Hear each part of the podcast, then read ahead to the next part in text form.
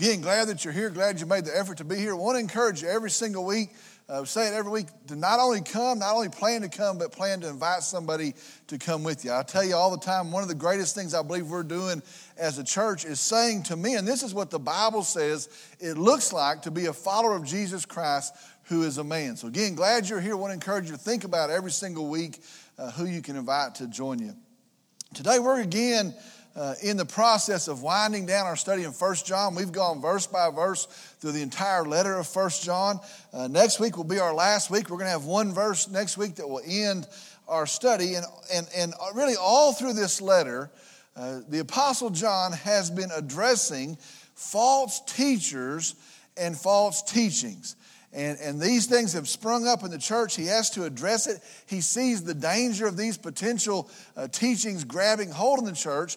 And so that's why he writes the letter. Now, let me say this today and be very sure of this. The most dangerous thing, the most dangerous threat to the church today is not outside of the church. Uh, today we see the government, we see changes in our government, we see those that are opposed to God, and that's a growing bunch of folks. We see those that, that hate our belief system, and those are real threats today. I want to tell you, those are real threats, but the most dangerous threat to the church is what could spring up in the church in the way of false teachers and false teachings. Here's the reality of that. Think about this. Anytime people have threatened the gospel, it has spread. Uh, anytime there's been, there's been pressure put on the church, the gospel has gone out. Go look at the book of Acts. They intensely persecute the church. What happens? They're persecuted in Jerusalem. The good news spreads out of that. Anytime people have threatened the gospel, the gospel has spread. And so, you know what? I'm not too worried about the, the, the influence or the attack of those outside of the church. Anytime there's been a threat against the gospel, the gospel has spread. But anytime people have changed the gospel, the gospel dies. Anytime you change the gospel, the gospel loses its impact. Anytime you change the gospel, the gospel loses its power. And so the greatest threat for the church today is not going to be an outside force. Those are real, but the greatest threat is what could happen if false teachers and false teachings show up in the church. Well, all the way through the letter, all the way through the book, John has been addressing these false teachers and their false teachings really, and I think it's a very interesting thing how hard he is, or, or really how plain spoken he is. All the way through the book, he's been pointing out this is real and this is false. And really, it's a, it's a pretty, pretty straightforward letter. You say you love God, but you hate your neighbor, that's false. And he's, and he's just moved his way through it. You know what? This is real and this is false. Well, today, again, in our next class week, again, he points out the real and the false. Today, he takes up an issue, uh, the issue of sin. This is real and this is false. Today, the issue is sin. Today, we're in 1 John chapter 5. I'm going to look at verses 18 and 19, and then I'm going to jump to verse 21. Next week, I will finish with verse 20. 1 John chapter 5, today, verses 18 and 19 in the verse 21. Let me read those verses, and then we'll come back and look at them. 1 John 5, beginning in 18, says this We know that no one who is born of God sins, but he who was born of God keeps him, and the evil one does not touch him. We know that we are of God and that the whole world lies in the power of the evil one. Down to verse 21. Little children, guard yourselves from idols. All right, let's look at those verses piece by piece, starting again in verse 18. Starts off and it says this We know that no one born of God. Now, understand, this is talking about a person who's put their faith in Jesus Christ. We are born of God, we're born again when we put our faith in Jesus Christ as our Lord and Savior. So, this is talking about a person who's put their faith in Jesus Christ. We know that no one born of God it says this sins. We know that no one who's put their faith in Jesus Christ sins. Now, that's a pretty hard thing, but listen, be sure and understand this. as Christians, we sin. For sure, that's the reality. As, as Christians, you sin, we you sin, I sin as followers of Jesus Christ. Be sure, as Christians, we sin. That's not what this is talking about. This is talking about living in sin. This is talking about existing in sin. Really, it's talking about the pattern of your life. Now, what the verse is saying is this no one who is saved no one who's put their faith in Jesus Christ can live in a state of sin, can exist in a state of sin. Now, let me explain that. As Christians, the Bible says that we are a new creation. God says that. If anyone is in Christ, they're a new creation. As a Christian, you're a new creation. The Bible says that we have new hearts. Uh, Psalm 51 says, Give me a new heart. Ex nihilo, create a new heart in me. As Christians, we have new hearts. As Christians, the Bible says, we have a new Lord. And our Lord is not the, the Lord of this world, it's not the Lord of ourself. We have a new Lord, and it's our Savior, Jesus Christ. The Bible says this when we are saved, Christ lives in us. It is no longer us who live, but Christ who lives in us. Galatians 2.20. Uh, the Bible says that when, we, when we're saved, when we're Christians, the Holy Spirit of God seals us and fills us to the day of redemption. Ephesians 1.13 says that. And so understand, as believers, we have a new heart. We're a new creation. We have a new Lord. It's our Lord Jesus Christ. As Christians, Christ lives in us. We're filled with the Holy Spirit. Now, what that means is this as a follower of Jesus Christ, we are transformed. Now, what that means is this as a Christian, we're different. We're different. There, there's, no, there's no way to not be different when you're a follower of Jesus Christ.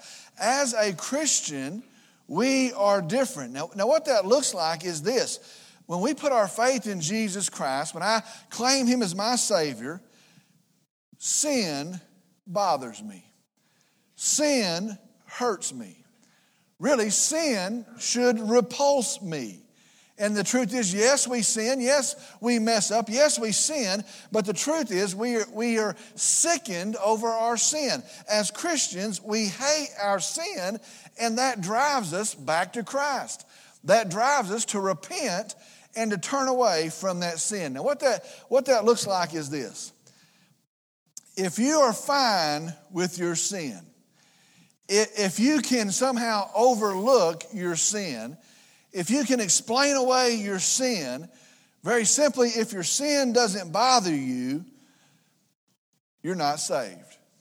That's, that's what John says here. You know what? If sin doesn't bother you, if sin doesn't somehow discomfort you, if, if sin doesn't put an agitation in, in the depth of your soul, it's because you're not born again, you're not saved. Today, there's a, there's a movement, and, and I see it taking root. Uh, it's, it's, a, it's a movement called a hyper grace movement. And, and really, what it teaches is this God forgives sin, and so we'll not be that worried about sin. And that's, that's really the, the thought of the movement. Now, they wouldn't say it that plainly, but you know what? God, God forgives sin, and in His grace, He's going to forgive sin. And so I'm not going to be too worried about sin. What it basically means is this God will just have to eat my sin, and so I'll do what I want. Listen, what, what this is saying is this if that is your heart, if sin doesn't hurt you, if sin against a holy God doesn't bother you, if sin doesn't drive you to say, you know what, I, am I'm sick of this and I'm going to repent and ask Christ to forgive me, if, if sin doesn't cause you to want to walk with Christ, if that's your heart, you're not saved. That's what, that's what John says. We know that no one who is born of God sins. That is not the pattern of our life as a Christian. Now, here's the good news. Now, that's a pretty hard statement. It's, it's the biblical truth, it's, it's the Word of God, but it's a pretty hard statement. But here is the good news. It says this, the same verse continues on, but He, now speaking of Jesus, but He who is born of God, the only begotten Son born of God, speaking of Jesus, but He keeps him. Now, now I want you to hear what that, what that is saying. Here's the good news Christ keeps us. Christ keeps us. We are different, but it's Christ who makes us different. Sometimes you think, well, it's my willpower, my strength, my, my, the thoughts of my mind. Listen, we're different, yes, but it's Christ who makes us different. We are changed, but the good news, it is Christ who changes us. Be, be sure today, we are saved because Christ saves us. Do you see the gospel coming out in this? We stay saved because Christ keeps us saved. That's what it says. Christ keeps us. I want you to understand this. You didn't do anything good enough to be saved. In fact, the opposite. The Bible says our best deeds are but filth unrighteousness in God's sight. You didn't quit cussing long enough. You didn't attend church long enough. You didn't start treating your wife differently so long enough to impress God that He would say, you know what, I would save them. While you were yet a sinner, God in His grace saved you. Christ saved you. Christ changes you. Christ transforms you. And this verse says, Christ keeps you. I want to tell you, that's a lot of good news for me. I will fall short. I will mess up. I will speak big now and mess up in two hours.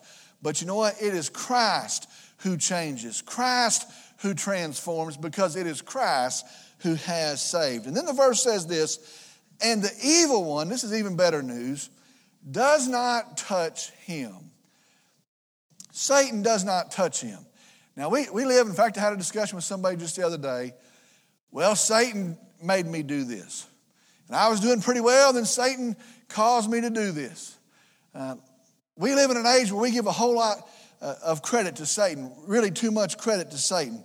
The word touch here in the Greek means lay hold of him. It means this as a believer in Jesus Christ, listen, Satan can tempt you, yes. Satan can lure you, yes. Satan can set snares for you, yes. Satan can set traps for you but he cannot have you. You belong to Jesus Christ. Now, I want to tell you, that's, that is awesome news. That's great news. Listen, Satan cannot have me because I am kept in Jesus Christ. Verse 19. We know that we are of God and that the whole world lies in the power of the evil one. We know that we are of God and that the whole world lies in the power of the evil one. Again, we see here in verse 19, and, we've seen it all the way through the letter, there are only two realities. There are only two systems. Sometimes we live in this day of relativism, and we'll say, you know what, maybe there's three systems. Maybe there's four systems. Maybe your system is valid as anybody else's system. Listen, there's only two systems, there's only two realms, and there is no middle ground. There is God's system, and there is the world's system. You can't read First John and not see that. There, there are the things of God and there are the things of the world. There are two realities, two systems God's system and the world's system. Means this all things are either of God or they're of the world. John says this, and we know we are of God. Talking to Christians, we know we're of God. Listen, you are saved by God's grace through faith in Jesus Christ. Christ saved you. Christ changes you. You're held by Christ. John says, We know we are of God. Now, here's the problem the problem is when those who are of God, those who are bought through the blood of Jesus Christ, those who are redeemed through the cross of Calvary, the problem is when those of God try to again exist like those who belong to the world. You see the problem in that? You see the, the, the falsehood in that, the, really the hypocrisy in that? When those who are of Christ try to live again like they belong to the world. Now, listen very carefully, men. Here's what that means there is no middle ground. You see, I, I grew up in an age where we act like maybe it's a little bit gray. You know what? The goal of Christianity is not to make your parents look too bad and be sure and go to heaven. Listen, there is no middle ground. There is no half hearted commitment to Jesus Christ. Do you understand that? There's no halfway commitment to Jesus Christ. You're either committed to Jesus Christ and you're totally committed to Jesus Christ, and the response of your heart is to give yourself to Jesus Christ, or you're not. You're committed to the world. What it means is this there's no half stepping. We, we live in an age where we want a half step, we want to split the middle on everything. I see people this, just this week. You know what? I love Democrats and I love Republicans. Listen, you can't be both. I love right and I love wrong. That's what we say. You know, you can't be both. There's no half stepping. You're either in the things of the world or you're in the things of Christ. That, that's, the, that's the truth. You either belong to God and you serve God and you exist for the glory of God. You wake up in the morning existing for His purpose, or you belong to the world. All the way through the letter, there's false and there's real. There's fake and there's real. He says, let's be real. Listen, there is no half stepping, there's no half hearted commitment to Christ. You're either existing for the glory of Him as a saved person, or you're apart from Him and you exist for the world. Our world has lied to us, and very sadly, some in the church have lied to us and have told us that we can somehow have it both ways. Well, John says this you can't have it both ways. If your heart is to have it both ways, he's telling us here, you know what, maybe you need to check your heart. Maybe you need to check how you see our God. Now, listen to all this. Yes, we do sin. We sin, we fail miserably. We do, I do, you do. When we do, we confess our sin. He forgives us of our sin. But listen, that's not the pattern of our life. The, the reality is this the more we love God, the more we should be disturbed by our sin. The more we love Christ, the more we should be disturbed by our sin. Here, here's what I see today in 2018. I'm raising kids in this generation. Today, we are becoming comfortable with sin. Well, you know what? That's their, that's their truth. Well, you know what? Colorado's got a different truth. We become comfortable with sin. We become easy with our sin. You know what? Well, it's just a movie. Raise a 10 year old today. Well, how many cuss words you want them to hear? 10? 8? Well, this only has two. It's PG 13. We become easy with sin. We become dull to our sin. Well, it's not that big of a deal. It's not really that bad, is it? Well, surely I'm better than I was. Well, surely I'm better than they are. For sure, I'm better than they're doing. And we have become dull to our sin. The truth of all this is this our love for God should drive us to be disturbed in our sin. Plain as that. This is sure condemning. No, it's not. This is, this is the truth. Our love for God should drive us to be disturbed in our sin. In the last verse, verse 21, little children, guard yourselves from idols. Very fitting conclusion. Little children, guard yourselves from idol. Idols. An idol is anything that you place above God. Now, we, we might say, well, it's this golden statue. No, it's not that. It is anything that you place above God. It is anything that you love more than God. It is anything in our age that you serve more than God. Isn't it interesting that he ends the letter? This is the last verse. Here is the truth. Here is the truth. Stay away from the falsehood. Here's the truth. Here's the truth. And then he says this and guard yourselves from idols. The word for guard here, the original language means keep from. Keep yourself from idols. It means be diligent to be aware. Be diligent to see how you're creeping one way. Be diligent to see where you're drifting. The best definition I found says protect. Protect yourselves from idols. Here's how this concludes that is a choice. That is a choice. That's not some mystical thing. Boom! Hey, they're not, they're not drawn to idols anymore. That is, that is a choice. That is a response. Let me just tell you the truth is we are given to idol worship. I am, you are, we are naturally inclined to put anything and sometimes everything above our God. We have to protect, we have to do the things that would keep us away from idols. That's how First John ends. I want to make that very practical. You know what? We've been saved. with a magnificent salvation. You know what? I, I, there's no way I should be saved. There's no way that a God that is holy and pure and pristine should want two seconds with me. But in His grace and in His love, He sends His only begotten Son and He, he dies on the cross of Calvary. He becomes my sin. The wrath of God is poured out upon Him on the cross. He takes my sin, beaten beyond recognition on my half. That is the salvation that I hold. He comes out of the grave. He's alive. He's victorious. That is the Savior that I follow. But you know what? It says this in that light, I'm to protect, I'm to do the things that would keep me away from idols. What does that look like? What, is, what does that look like? And I'll just tell you, there's lots of ways. You know what? There, there's some places we ought not go anymore as Christians. As, as hard as it sounds, there's some people we probably ought not run around with as Christians. There's some movies I ought not watch as a Christian. There's some songs that I used to sing and I know in my heart that I ought not sing as a follower of Jesus Christ. There's a lot of ways to protect myself from idols, but here, here, is, the, here is the best way. We have to constantly set God before us. And this sounds, that sounds like a crazy thing, but how, how do you best keep yourself from idols? We have to constantly set God before us. Now, what that means is this, and I, I've realized this over the last 10 years.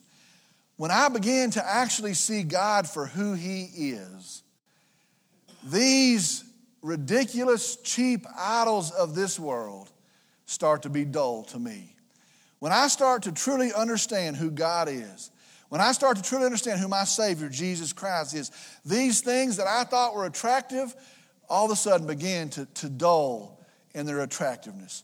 And what that means is this when I, when I start to see God, and He's the creator of all things, and He speaks all things into existence. Not one thing exists that He hasn't spoken into existence. When I see the power of God Everything is sustained in his hand. You know why this world hasn't flown apart? It's not because of an election, it's because of a mighty God who holds it in his hand. A powerful God, a mighty God, a majestic God. When I start to understand how wise God is, how crazily, infinitely wise he is, never has made a mistake, infinitely wise. When I start to see how just he is, how pure he is, how holy he is, when I start to understand the grace of God, the tremendous grace of God. He forgives my sin. When I start to understand the love of God, that He would send His only begotten Son, the tremendous eternal love of God, as I start to see that, as I start to see the mercy of God, that He took my punishment and He withheld it from me for, for just faith in Christ.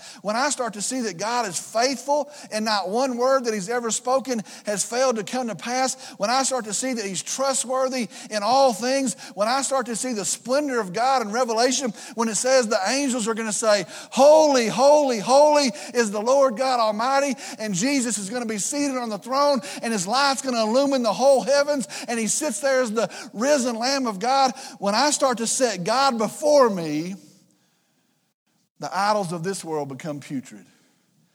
Here's what we have to do we have to put Christ before us, we have to hold God before us. Very simple. How do we do that? It's in His Word. It's in His Word. We have to be men of the Word of God. We have to know our God not because our granny sang us a song, but because we know of His character. We know of His power, His majesty through His Word. A whole letter, John says this here's the truth, here's the truth, here's the false, here's the truth. Listen, we have the truth. Let us be men of this truth. Glad you're here today. I'm going to ask if you'll stand. I'll lead us in a word of prayer. We'll be dismissed. Glad you're here.